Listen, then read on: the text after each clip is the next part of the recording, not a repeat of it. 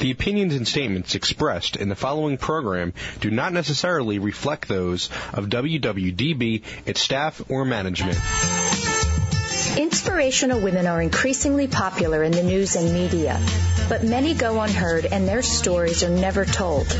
Women to Watch with Susan Rocco captures the stories of many women who truly make a difference. Women to Watch is the vehicle for developing new leaders, encouraging younger generations, and in building self-esteem for future entrepreneurs. Good afternoon, everyone, and thank you so much for tuning in to another week of Women to Watch here on WWDB Talk 860. My name is Sue Rocco, and uh, I have two lovely women with me this afternoon. Before I introduce them, I'm going to give you our call-in number should you be listening and, and want to speak directly to either Dr. Dupree or our guest. That call-in number is 888 329 3306. That's 888 329 3306. And of course, I want to mention um, you can always listen live on our website at womentowatch.net. So I have, um, of course, I have Dr. Dupree with me, and she's sitting in the uh, her studio at Holy Redeemer Health System. Thank you, Holy Redeemer Health System, for for being our core sponsor and and helping me bring you the show every week. And Hi, Susan. Hello, how are you? I am very good. Our, our um, your theme song came on today while I was in surgery, and I'm as I'm operating, I'm thinking, oh my gosh, the show's starting and I'm not there. And then I'm like, wait a minute, it, that the music has another it has another role besides our show. You know that's so funny. I've heard that sh- that song three times this week. It's one of my all time favorite songs. Um, you know, unwritten, all about you know starting fresh. Every day's a new day, but it's been playing a lot lately. It's interesting. It was it was fabulous because I was in the opera. I mean, it's funny because now that's what I associate it with is you. Right. Every time we hear that song. Um, I want to introduce our guest as well. I'm, I'm so thrilled to have uh, a woman. She's calling us. I believe she's in New York. I'm going to ask her because she's quite the traveler. Uh, Paula Froelich, who is editor and chief for Yahoo Travel, is joining us this afternoon. Paula, are you there? I am. Thank hello, you. hello. How are you? Hi, I'm great. How are you? I'm actually in New York today, but I'm leaving for Cincinnati, Ohio, uh, in a, in about uh, an hour. In a, oh, geez, right at the end of the show, right?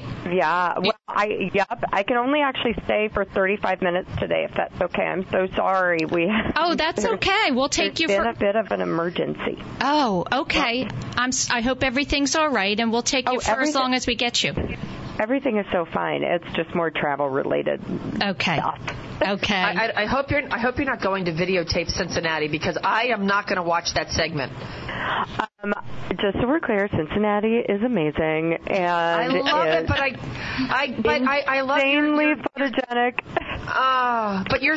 But I, I've been watching everything around the world that I haven't gone to, and I've been to Cincinnati about 58 times teaching courses, and so I, I'm just enthralled with all of your all of your locations oh, around well, the world thank that you, I haven't I, been to. I thank you, thank you. But I will say, part of my show, A Broad Abroad, that I love so much is even if people have been, you get to show them places that are overlooked. And I could probably teach you a thing or two about Cincinnati. You know, okay, I'm hooked. I'll watch it. I watch You're it. Amazing. I'll watch it. There's always a hidden gem. Beth, did you do anything exciting this weekend you want to share with the listeners? Um, well, I was at an integrative medicine conference on the microbiome, which was absolutely freaking amazing. And I will tell you that, that if you want to have like the best GI organisms to support your body, um, you should probably move to somewhere in the middle of Africa where we haven't tainted all of our, our entire body with antibiotics and pesticides and all of the stuff that we've kind of polluted the planet with. But it was an unbelievable experience. I, I will tell you tons more about it at the end of the show, but we should talk while we have her on the yes, air. you're right. And, yeah, but by, by the way, by the way, I get it that you would have untainted fruit there, but what about the tainted water in Africa? Well, that, you'd have to pack your own water. So it, and it's, it's it's really, but what, what what it really is is about the what we've done as a society with antibiotics and over treatment of things and oh yeah, the, the, the I'm, I'm right there with doing, you yeah, the things that we're doing to kill off our, our good organisms that we're supposed to be living symbiotically with in our bodies, and yeah, that's so that's what creepy, that's isn't what, it? It is, and, and when you, I mean, when you look at the incidence of a lot of the diseases that are increasing in the United States compared to other places around the world where they don't have the, you know, this overuse of antibiotics and and vaccinations, and you know, and, and I am a vaccine person, but there, there are so many things that we do to change uh, the way that our bodies are supposed to be working in harmony. Uh, Right. So I, I think we've got lots of opportunities for improvement as a society to to kind of like put the brakes on some things and and think about the big picture. So and you're showing us I'm right there with gorgeous you. planet. You're showing us I- gorgeous planet. I am And I- trying. I am trying to show people that you know what? Go out there, go be bold, go be brave. And by the way, it's not that it's not scary. The scariest thing is dealing with yourself. Oh, that's yeah. so true, so true. Paula, let's get let's get right into your story so we make sure the listeners really get the full scope of, of you and your work and who you are. Um, Sure. Now, am I, am I correct to say that you were actually born in England before you moved? I, yep. Okay. I, I had a I had a long weird history. My mom was a teacher. My dad was getting his PhD at the University of Leeds, and then he randomly made a horrible mistake. Well, not horrible mistake, but he definitely you know made a, a weird decision because I was born, and then my older sister was already born, obviously, and he got a job offer from the University of Riyadh. So he had two job offers: one from the University of Riyadh in Saudi Arabia, and this is in the 70s, mm-hmm. and one from the University of Leeds. And the one from Riyadh on paper was about five times as much. So he said, "Well, we're going to go there." But that was in the 70s before Saudi Arabia realized that you know they had to give people packages, and it's actually the cost of living there is insanely expensive. So I think he made ended up making like twice less what he would have made, Oh, my you know, gosh. at the University of Leeds. Right, right. And it was also Saudi Arabia. So we ended up leaving pretty soon. Uh-huh. And um, I grew up in Cincinnati, Ohio. okay, and then and then you moved to Kentucky. No, I graduated from a convent in Kentucky. Uh, long story, not to be shared on the radio at this point in time. Just kidding. I um, I skipped a little school. My mom was like, "That's it, you're done. We're taking you to the convent." You know, and I was oh like, no! "Okay." Oh my, Oh, my gosh! gosh. Oh, It was a day school though. It was a day school. It wasn't bad. Um, and then I- I went to college in Atlanta, and then Uh-huh. after college, I went to London for uh, about two years, and basically freelanced for the Guardian, then worked for the Guardian newspaper, and then I went with my very best friend to India, Nepal, and Thailand because we only had fifteen hundred dollars. Wow. And we were like, you know, it's kind of like Supertramp, take the long way home. And I just didn't want to go home yet because in my mind, you know, my mom's always had a rule, and the rule is I'll never give you a cent, but there's always a plane ticket home. So you better figure it out unless you want to live in Ohio. And I didn't want to live in, go back to Cincinnati at that point. And, um, you know, I love going back to visit now and it is a great place to live. However, I wanted to be a journalist, and you couldn't really be one there. So uh, you could, I take that back, but not on a larger scale. So um, I, the point is, I only had fifteen hundred dollars, and I wanted to travel, and so we went to India, Nepal, and Thailand because it was cheap. And it was, and it was also amazing. And we spent six months there, and then I moved to Los Angeles, but also because my mom wouldn't give me any money uh, or a car. I worked at a, uh, I worked as a checkout girl at the Ace Hardware on Pacific Coast Highway in Corona Del Mar for three months, and said, "Forget this, I'm moving to New York for public transportation." So I did. Wow. what a story! You're quite the adventurer. You know. I, oh my God! I, I yeah. want to I want to backtrack just for a second. I understand you're you have five sisters, or you're one of five. Is that right? Um, well, it's a long story. My mom has two girls. Then my dad got remarried, and my stepmom had two girls. And then my stepmom got remarried, and she had two more girls. okay. So two are not genetically related to me, but we are still sisters. right. And um, two and three are genetically related to me. Okay. But you ha- And uh, almost all of them live in Los Angeles right now. So Where one you in the is in. group? Um, I am the second oldest. second Ah, oldest. Okay. Okay. Because birth order matters. It's that's why you're the traveler. Birth order, birth order makes a difference. I I love the fact though that your mom, when you know, if you were kind of jumping out of your skin, as we would call ants in your pants with school. It's no surprise what you do for a living now, for God's sake. And some Yeah. people are not meant to learn in school. You were learning in the world, and that's something Exactly. that- That's what I tried to least- tell her.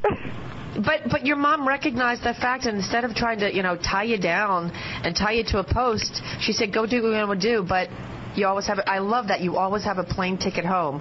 What a life lesson for parents. Well, it was also, you know, it's like I talk to people and people are like, "How do we not raise brats?" I said, "Don't give them any money."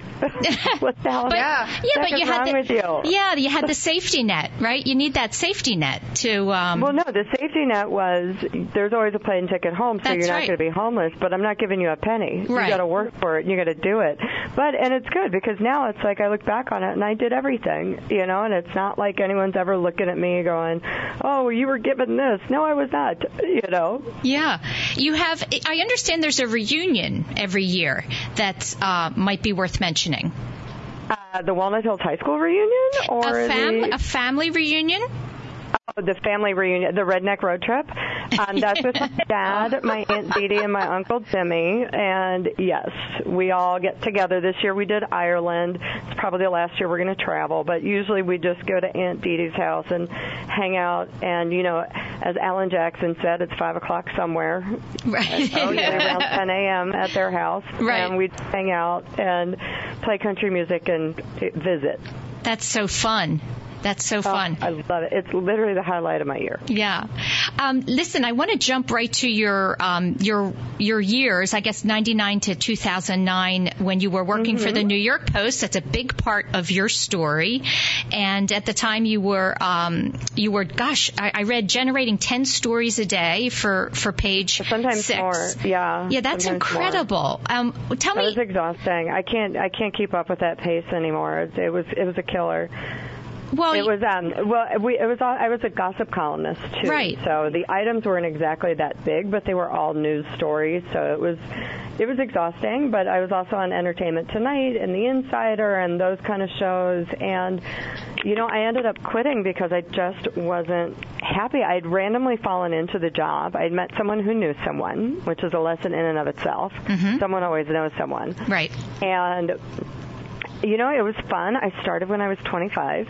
I was really young, and it was fun. You know, you get like a golden ticket to New York, LA, or anywhere really, and you're invited to the Oscar parties, all this stuff. Every party, there's a party every night, blah blah blah. But you know what? I never wanted to be my boss, and I never wanted to have my boss's job. And then after 10 years, I was like, I'm going crazy. Like, I don't want to be a gossip columnist. I, I just, it was fun for a while, and then for me, it wasn't fun anymore, so I quit. Was was there a tipping point, or you know? Uh, Yeah, I wrote ex- about it in a book called The 10 Habits of Highly Successful Women. Mm-hmm. And randomly at the time I wasn't feeling very successful and they asked me to write my chapter. So I did. I called it Controlled Burn. And it's basically, I felt like I had to burn my life down to rebuild it healthy. and it was just Ah, kind of like like, you know, it was just kind of like I was in outwardly it looked great and it looked glamorous and it looked awesome and it looked blah blah you fill in the blank and I was miserable. You know, I could care less. Like I I, I, I and don't kill me. I created Paris Hilton. I helped create the Kardashian. Oh my God! You know they would have happened anyway, but I was part of that cog, and it was one of those things where you just go, you are hard. Like you're just so boring, and it was you know like the problem with celebrity the majority of the time is the majority of them haven't gone to college. The- Not that you need to go to college to be interesting, but here's the deal. They don't self-educate either, Yeah. except for about anything except for themselves. yeah. So it now was you care about now you now you want to build you want to build something that that has like gets Well, to your soul and your spirit because when you see when you see people when you see people's lives on a reality like the reality TV to me is like okay. US wake I've- wake up and get a life and live your own freaking life stop watching this on TV and uh, I know I mean I did I did a reality I did a surgery in 1999 on the internet a, a mastectomy for education and then it was written up in the New York Times, and it was this whole big thing. And I'm, I think back, I'm like, oh my God, I hope I didn't help perpetuate this reality crap because No. You I don't think so. Educational.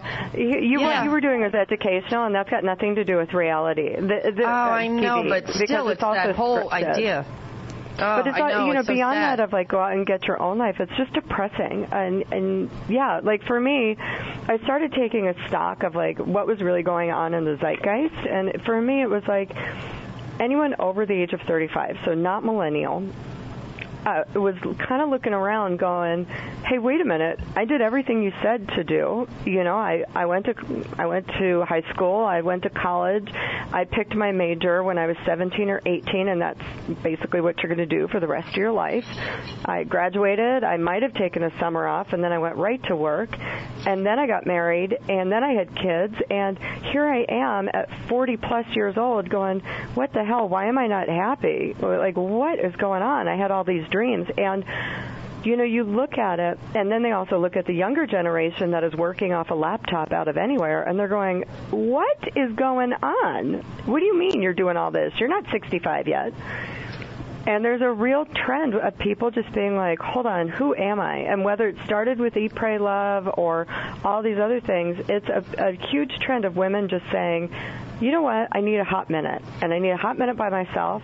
They don't necessarily, you know, they want to stay married if they're still married, but they want to go have a minute by themselves on a trip where no, one, they're not looking out of the corner of their eye going, gee, I wonder if someone's safe, okay, having a good time, fill in the blank.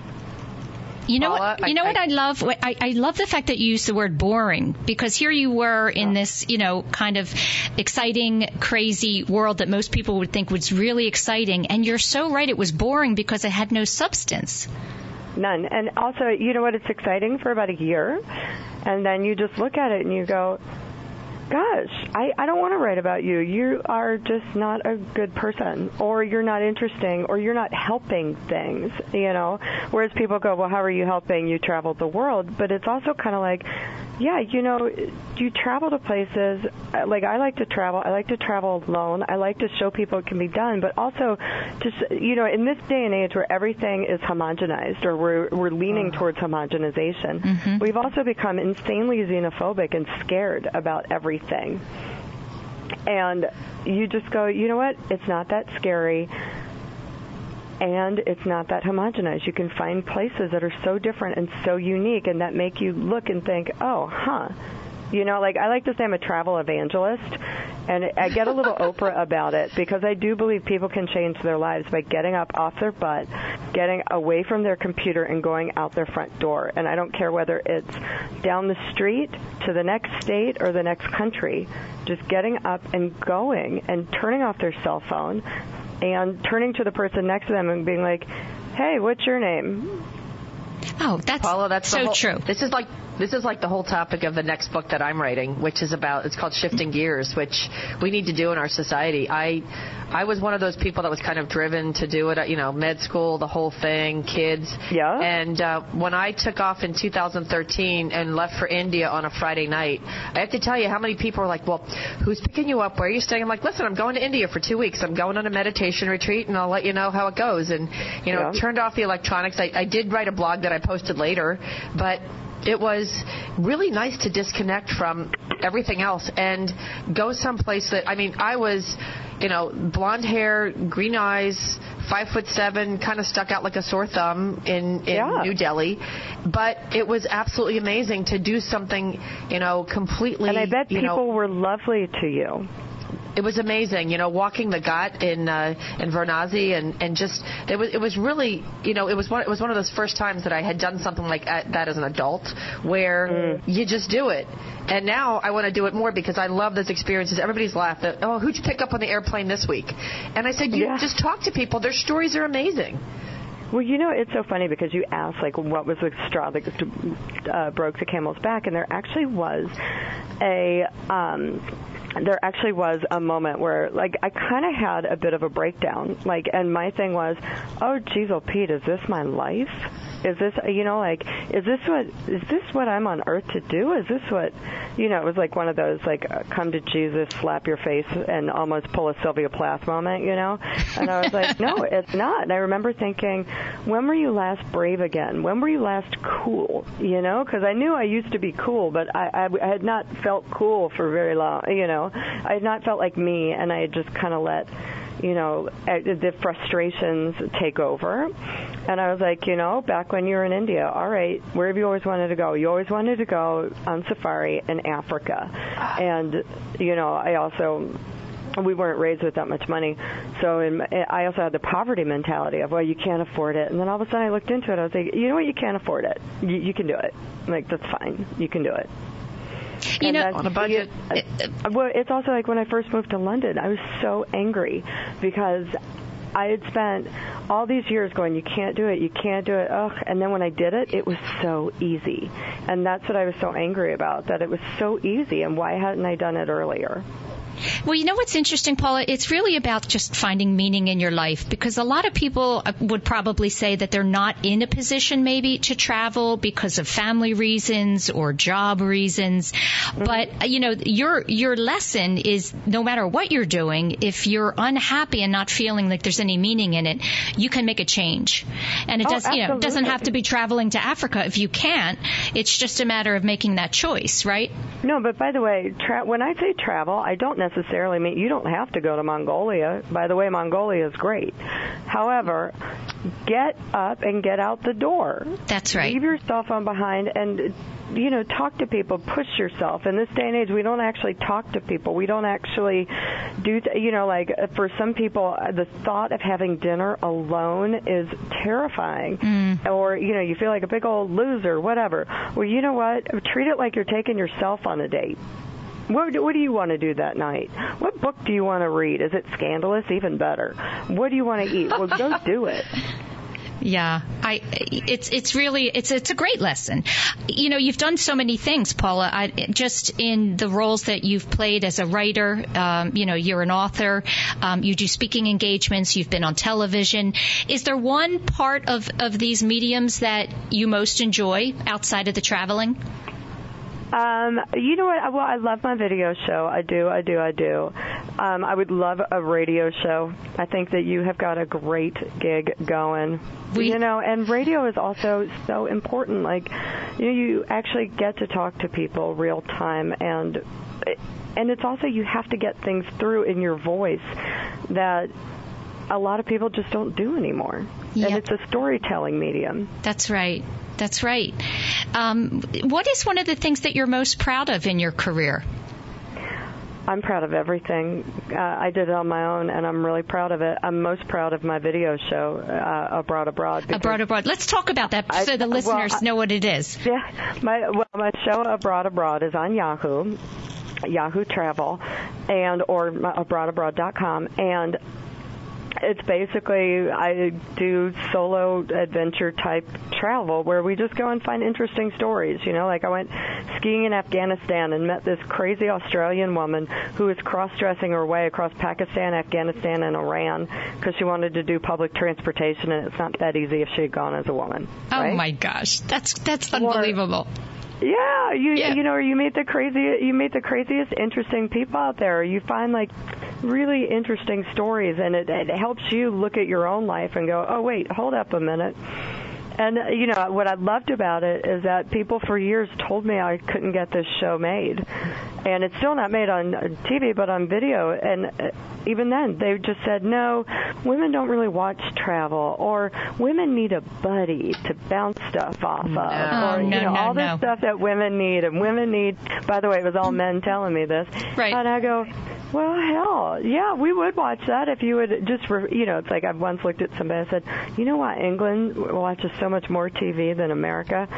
And they go, you know, per person, and they go, why? And I go, because people on their TV look like them. Everyone's not like, you know, inflatable. Uh, Mm, good and point. every, you know, yeah. you want to see yourself on TV, right? Yeah. Well, the other thing is, you listen. Not just anyone can do what you're doing. You are funny and you connect well with Oh, people. Well, really, I mean that matters. You know, you can't just um, start your, you know, start a video and travel the world and talk to people and have it resonate.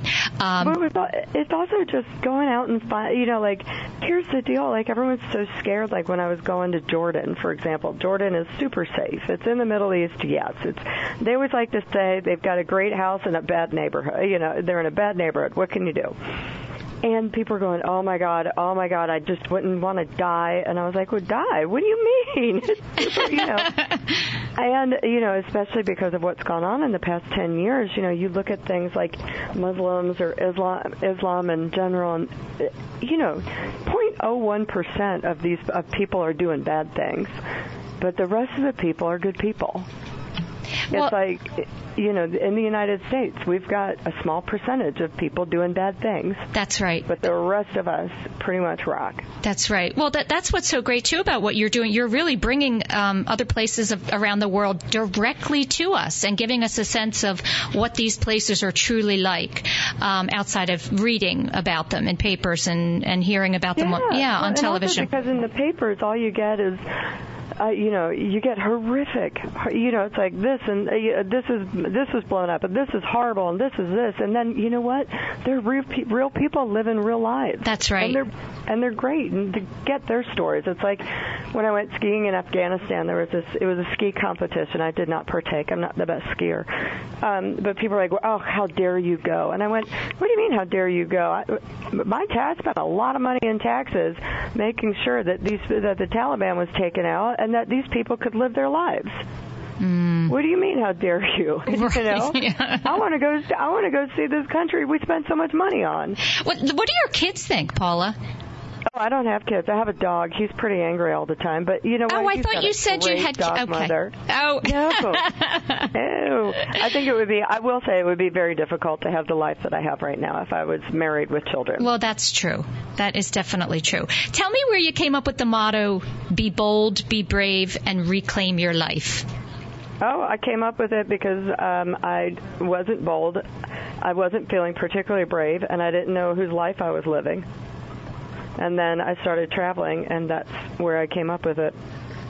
You, you know what? Um, I think it's a great, it's a great, great motto. It's a great lesson. I like the part about recra- reclaim yourself. I'm sorry, not reclaim your life. Reclaim yourself, meaning, you know, really pay attention to what it is that your gifts are and what you feel you should be doing to give back.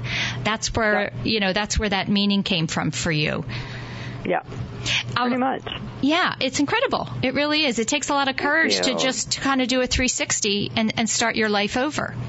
Thank you. I appreciate that. It does. And it was scary, and I'm not going to lie to you, it was not easy. It was four and a half years in the wilderness going, oh my God, what is going on? Am I going to end up in my mother's basement after all? you know. Is she going to send me that ticket home? yeah, exactly. What What are some of the things you, when you think about the future? Uh, because someone like you, adventurous as you are, um, my guess is you're thinking about what your next move might be down the road. Well, you know, I love, I do love Yahoo, but I want to bring Yahoo Travel to the masses. Like, I want to take A Broad Abroad, bring it to television, to radio. I want to do a Yeah. clothing line for it. I want to, I want to make it as easy as possible for people to step out the door and just go. Sue, I think we're going to have want- to check in with her once a month. Like when you're on the road, you're going to have Oh, to call us do and check in with the show once Philly. a month. Oh, that's a great. Oh. Yeah, how fun would that be? Checking in with Paula on the road, abroad, abroad. Let's just do to it. find out just to find out where you are and let everybody know they need to look because i was uh we were checking you out i i, I have a um integrative lead who jody is my administrative god she's my administrative angel i have to say in my integrative medicine program here. And she was looking she was checking you out online and she goes okay how about when this like goes viral how about if we do a healer abroad? And all because jody is like you i think personality wise jody has Yeah. traveled the world. She she had an ayurvedic company. She's been to india. She goes everywhere without fear just does it. She goes i think i should be doing a healer abroad as part of this and travel the world meeting all Yeah, of yeah. the amazing healers throughout Oh, the healers continent. around the world. I love that. I that. have met, I I, love have it. met a few interesting ones. I bet. I, I want to know what your take is. You know, the, here, this is women to watch. You know, and, and we're all Yeah. about women and um, really trying to encourage them to step out and and kind of pursue their own dreams.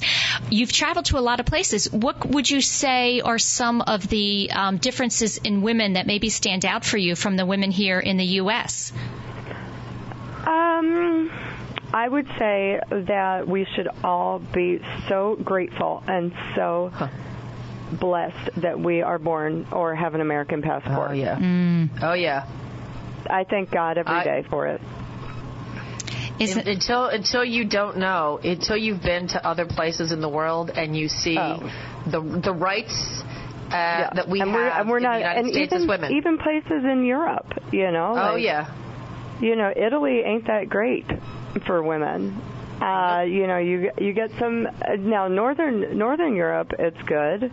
You know, I'm not sure I'd want to be a woman in Ireland. Mm-hmm. Um, you know, I just. But here's the deal. Like, we got it pretty good.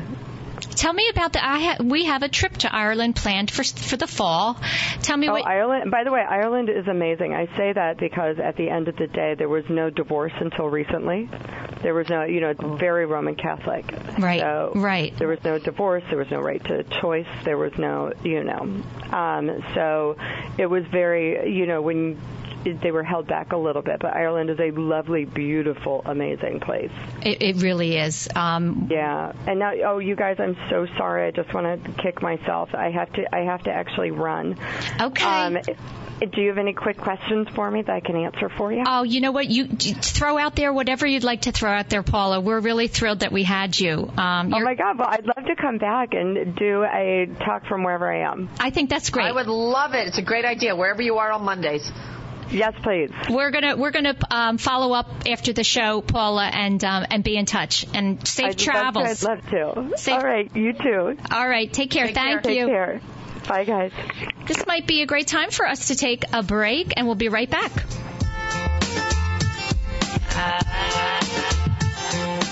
educating women as leaders, as founders, independent thinkers, collaborative and courageous, compassionate, confident, spiritual.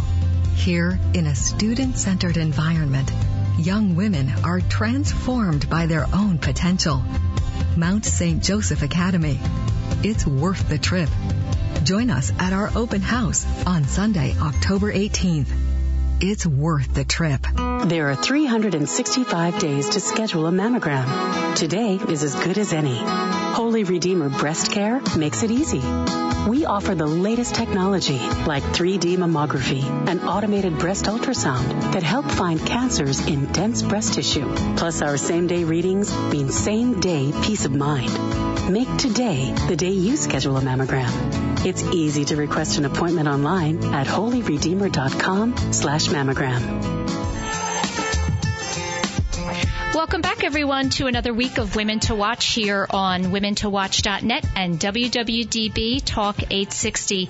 Um, we had a, a wonderful guest with us for the first half of the show, and she did have to jump off for some travel issues. Her name was Paula Froelich, and she's the editor and chief for Yahoo Travel. Um, we'll be putting her information out on social media and our website so you can find her and her great new video program, A Broad Abroad. Um, it, it, it's really funny, and she really brings a different um, type of lesson about different places around the world.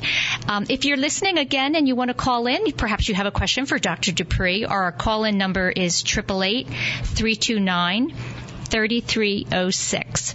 Um, Beth, let's, you know, this is going to be a great opportunity for us to catch up, and I understand you went to a conference over the weekend that you wanted to update the listeners on. Yeah, actually, I'll, I'll start with updating about the whole weekend, just because it's it's relevant to all of this.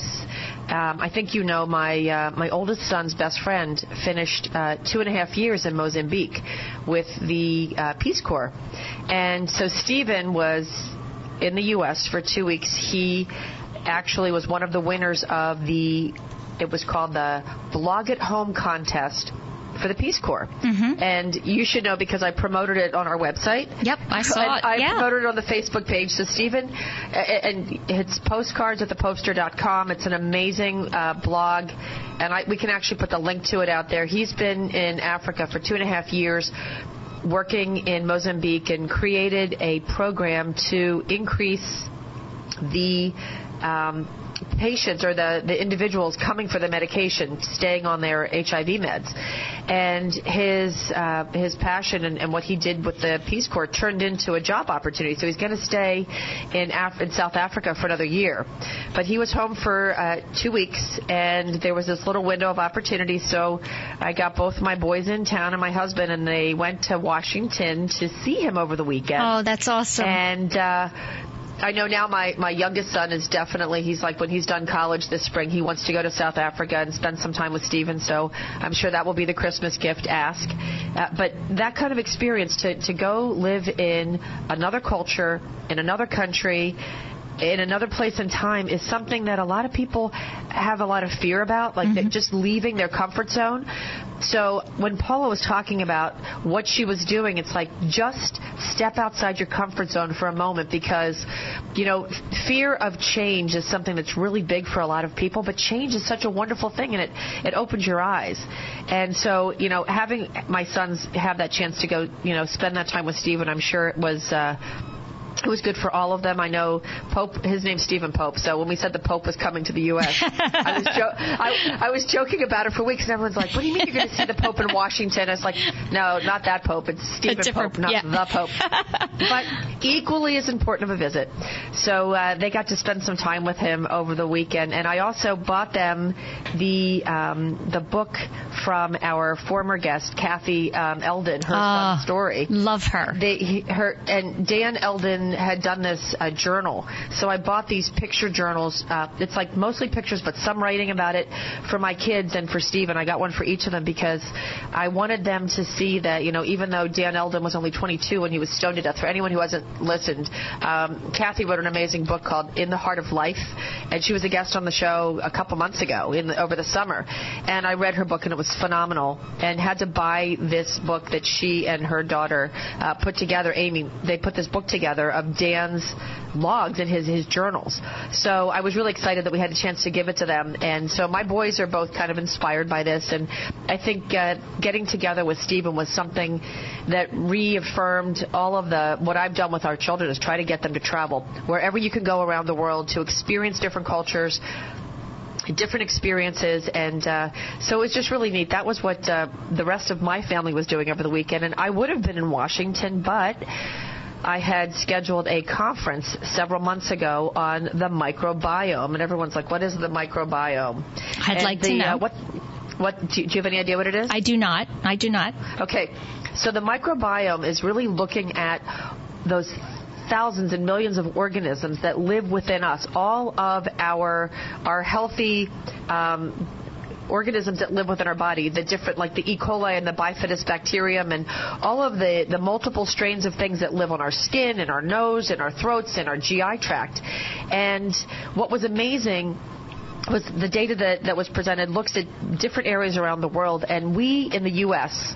have lost what we call our biodiversity, which means we've killed off a lot of the good bugs, and we kill off the good bugs by things such as antibiotics, by um, different pesticides that we ingest, different uh, many different things that kind of come into our into our worldview, um, antibiotics, and then different food sources. We like when you eat a lot of sugar, you eat a lot of wheat.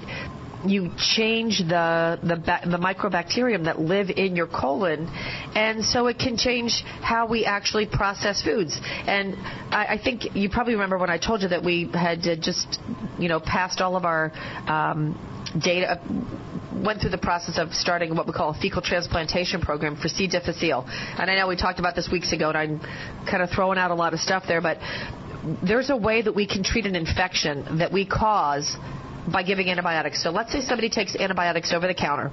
One of the side effects of certain antibiotics are it can kill off the good organisms in your colon, and this bacterium called Clostridium difficile takes over. So it, you get this overgrowth of C, C. difficile, and you know a lot of people will, if you Google it and see it, you'll see that it's a, it's basically we we create this disease by the antibiotics that we give. And it doesn't mean that the antibiotics weren't necessary. It's just that in the past we would treat it with antibiotics.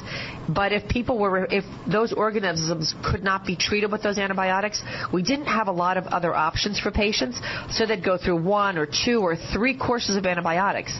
Now we know that we can do, it's called a fecal transplantation or, or FMT, fecal microbial transplantation. And everybody hears the word feces and they kind of get turned off. But the whole idea is you replace the good bacteria in the colon and in over 90% of patients when they have these infections and you replace their bacteria with somebody's healthy bacteria within 24 hours they get better. So the diarrhea ends and the pain and the abdominal symptoms.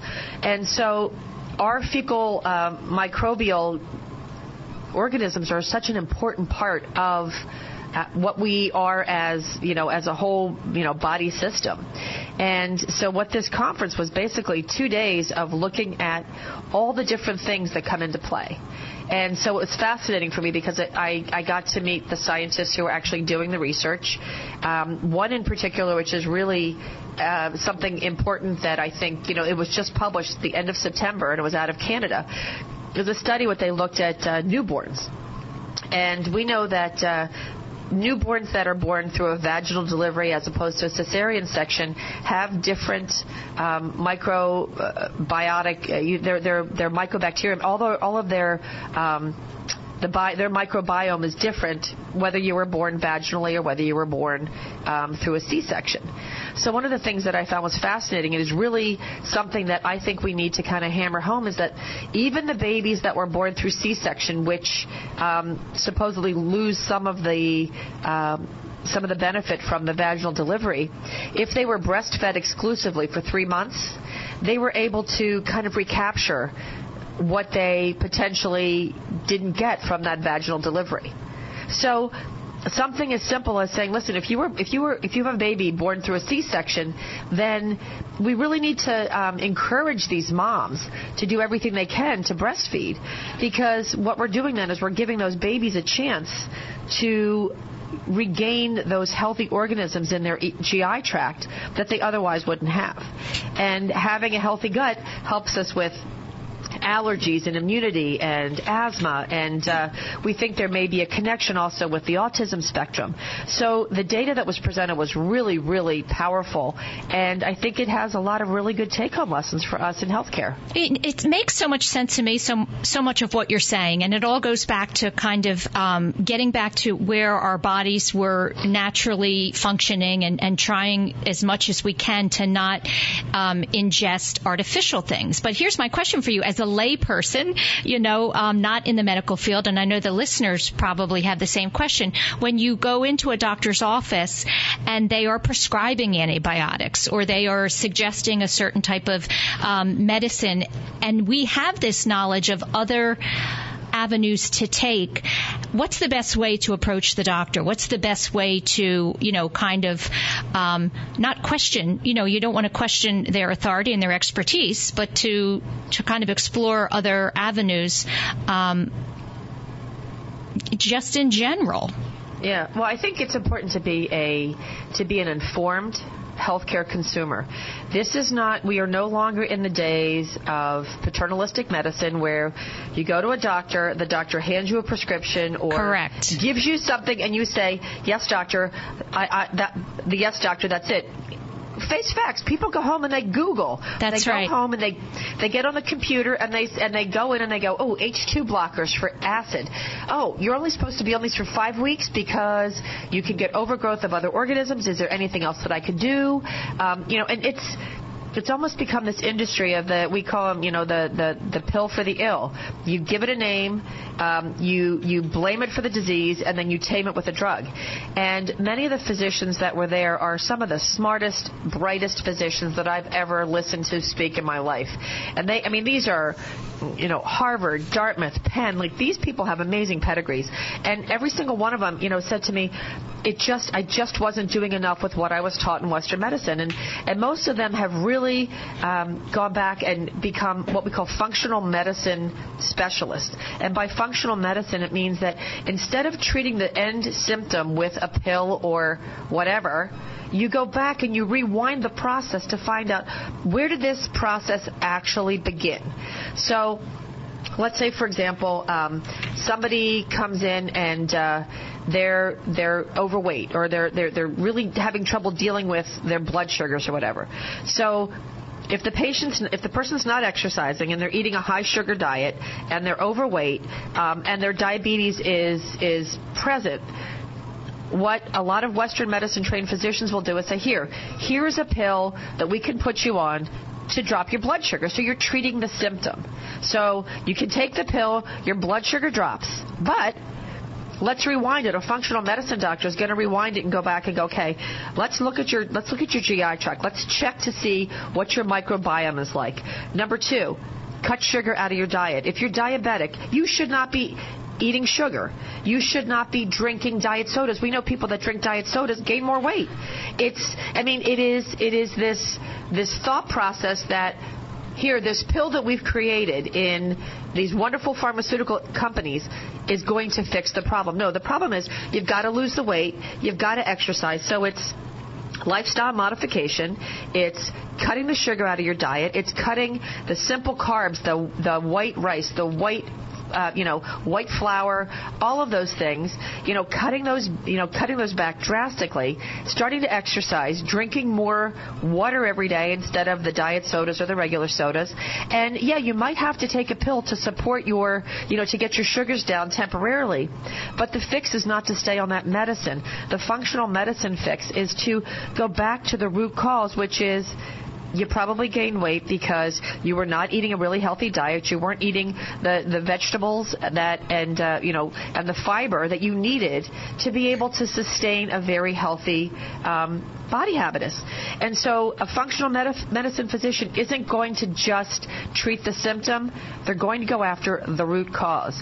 And so for many of us who, you know, and I, I've trained in the Western medical world, you know, uh, you, we do the best that we we do the best we can with what we were taught at the time, but um, we need to kind of shift backwards now and say, okay, wait a minute. As a whole, we have a society that we morbid obesity is rampant. Obesity is rampant. And by morbid obesity, it's a BMI over 40. Obesity is a BMI over 30.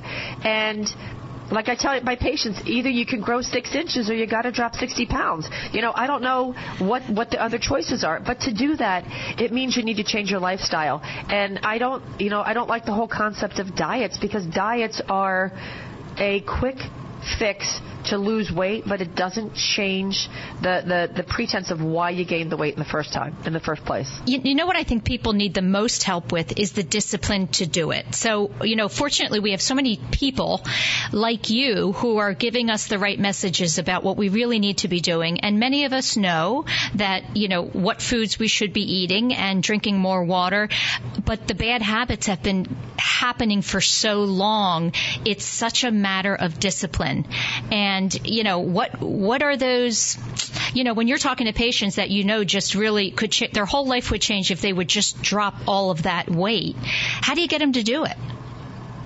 Well I, I inherit a lot of patients from other surgeons after a breast cancer diagnosis. And it's kind of sad that a patient, someone was diagnosed with breast cancer, let's say three years earlier, and their doctor did not explain to them the relationship between your belly fat and breast cancer. We know that obesity is a risk factor, an independent risk factor, not just for developing breast cancer, but an increased risk for cancer coming back, estrogen-driven cancers. So when people say to me, well, I don't get it, you know, I'm postmenopausal, my ovaries aren't working, how can I still have estrogen?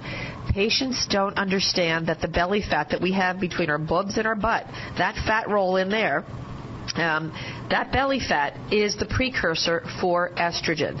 There is an enzyme called aromatase that converts these end products from uh, the, the sterols into estrone and estriol, which are estrogens that can then stimulate the growth of cancer cells. So when when a patient really hasn't been given that information, uh, and they may not, if you understand why you need to change your lifestyle to drop the weight, it's very different than the doctor saying, listen, you ought to drop some weight because we have pills that can block estrogen, but and estrogen production, but they're only you can only take them so long. And so why would you not do those lifestyle modifications? And it's not about diet. It really is lifestyle modification. And we in the US in particular are it's, it's an epidemic. It is. And until we actually change this process and people have to have skin in the game you know i, I think with our with you know total health care coverage people need to know that if you are participating in your care and your health care, you know, you're actually becoming healthier. And this is one of the things we're trying to do at Holy Redeemer with our um, with our employee program. We're we're trying to create this whole concept of having a, a healthier you, you becoming healthier, not just because we want to pay less for health care. We want our, our employees to be healthier because it decreases the time out of work. It decreases their risk of so many diseases, you know, heart, heart disease, diabetes, hypertension, cancers. And so being healthier mind, body, spirit, the whole concept is it's just it just makes so much more sense. I know I, it does, and and uh, you know it's funny that our guest was a travel a traveler, a travel expert who has one of the best jobs in the whole wide world.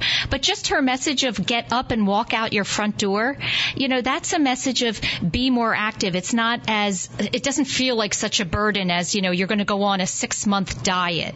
Let's just start with walking a little bit more in your day. You know, moving around, and tr- what a great way to do that, traveling. You know, you're walking. Well, but and people don't have to get on an airplane to go somewhere. I mean, in our area, you can go down to the river and, you know, just take a walk, drive down to Boathouse Row, and walk up the Schuylkill. Like, take a walk up the river and back. I mean, it's absolutely beautiful. Go to the art museum, walk the steps. Go, you know, I think is the art museum still free on Sundays? It used to be. I, I, I don't. I, don't know. I, I don't know. I have to find that out. But that, I mean, when I was in, medical school, that was a great way to get out and do something different. You know, increase, you know, just stimulate your brain. We know that you know brains that aren't stimulated have a higher incidence of, of you know dementia as we get older. So you know, keep your brain on train, keep it training, and keep it exercising. You know, it's just like a muscle. Just like you got to go to the gym to keep your body fit, you need to go. You know, you need to keep your brain fit as well. And I, I, I have to tell you, the conferences like this just they reinvigorate me. I um, they bet. give me. It's kind of like it's the. I don't know when when you find something in healthcare that actually turns you on again after years and years of the same old stuff. Right. You know, my my integrative colleagues are they're thinking outside the box. They're pushing the envelope. It's definitely a smaller group of physicians um, than the norm, but as you look at young medical students now, more and more colleges, med schools are having integrative programs, integrative clubs, you know, places where all of these young doctors are being inspired to make a difference and to really learn about caring and health care as opposed to disease care. Yeah. Like we want to be we want to be the purveyors of health care. And this is something that Joan London talked about last week. She said, you know, we got really good at treating diseases, but we're not really paying attention to caring for our health. And you know, it starts at home. I, you know, you got to start taking care of yourself. I I'm a big believer in it, and my patients will say to me, "Well, how do you find time?" Well, guess what? I pack my lunch. One of the greatest things I heard, uh, Dr. Todd LePine, um, the, I think it's LePine, L-E-P-I-N-E, great guy, great website. He had a slide uh, with, you know, there was an old saying, "An apple a day keeps the doctor away." Mm-hmm. Well, it's actually a study that shows that if you eat two apples a day it helps to increase the good bacteria in your colon. So my new saying is going to be two apples a day will keep the doctor away because you're going to increase the it's because it, it, feeds the good bacteria that you need to have to stay healthy. I'm so happy so, to hear that because I had an apple on the way to the show, and I, I don't do I, that I, a lot. I had one on the way to the show, and I have one for this afternoon because I'm going to make that my kind of new mantra: two apples a day keeps the doctor away. I, I love that, and that's what we grew up on. You know, an apple a day. I remember that as a kid. Um, and I don't know where they came up with that, but if if that's true, I'm glad to hear it. Listen, it is, and I'll, I, I got to write a little blog about it though, just so everybody pays attention. That's right. Listen, I have a question for you. About something that was in the news, um, and I believe it had to do with cancer and blood cancer and elephants. Did you see that story? Oh, that why elephants don't get cancer? Yes, yes. I, it, it's I actually it, it's flagged on my iPhone to read. I was really busy getting uh, some talks prepared for this coming week, but it, I, I did see it. It blipped up on my screen, and I, I, I wanted to see it enough that I flagged it on my. Uh, I think it was my med page that I flagged it on because I wanted. I have to look and see why that is. Oh, yeah, I want to. I want your take on it. And basically, that's. I, they're, they eat they're they're vegetarians. They're herbivores so they eat they probably have a very good microbiome. Not that I've ever checked an elephant's colon for its uh, micro mycobacterium but uh, I, I would be willing to bet you that that has a lot to do with it. Interesting. Interesting. Well no it seems like a really promising find and they're going to be they're already testing um, certain genes of, of elephants to see if they can of course I don't know I guess um, uh, what's the word I'm looking for? Artificially create something for humans that is well, found in have, elephants.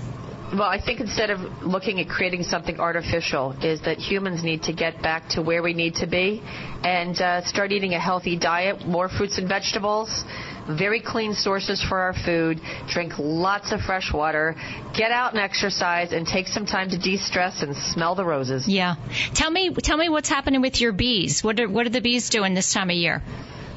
Oh, they're actually they're they're actually quite busy. I have uh, several of my upper deeps have uh, honey in them, and they're the ones that collect honey that I will actually steal from my bees. Everyone says, "How how's your bee how's your honey making coming?" I'm like, "Well, I'm not making the honey. I'm just stealing it when Yeah. they're done with it." So, Right.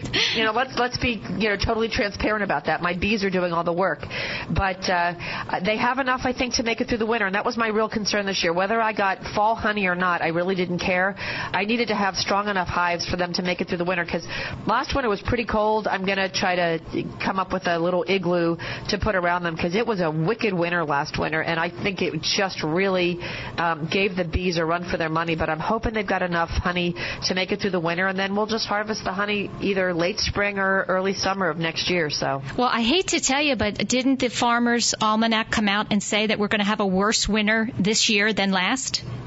Yeah, hence the igloo concept. That's why I, uh, when I saw that, I said, "Oh, I better, I better get moving on this and make sure that my bees have, uh, have a little bit of love coming from, coming my way, because they, they need to stay warm. They, they can only generate so much heat. Yeah, well, I guess that's why we don't see bu- uh, bees buzzing around in the winter. I actually should call your, your neighbor. Is it Bob the beekeeper? Bob the beekeeper, yes. I, I need to I need to like pop over to your house, meet Bob the beekeeper, and ask him for his pearls of wisdom because he's living in this cold belt that we uh, that we live in. So. He's na- it's so funny to me. He's nationally known, and for uh, quite a while, we didn't even realize that we had this neighbor, this famous beekeeper neighbor on our street. Wow. and we started to see hundreds of cars pulling up and walking down his driveway with boxes, and walking away with what we now know are bees. Hey, uh, you know what? If he's if he actually makes them and sells bee packets, I'm going to get them from him next year. God forbid my bees don't make it through the winter because I think these Italian bees that I've been buying from Georgia, they are just not used to the Northeast. Is that- they are they are not as hardy. And I and I'll be. I hope they're I'll not be- our- listening.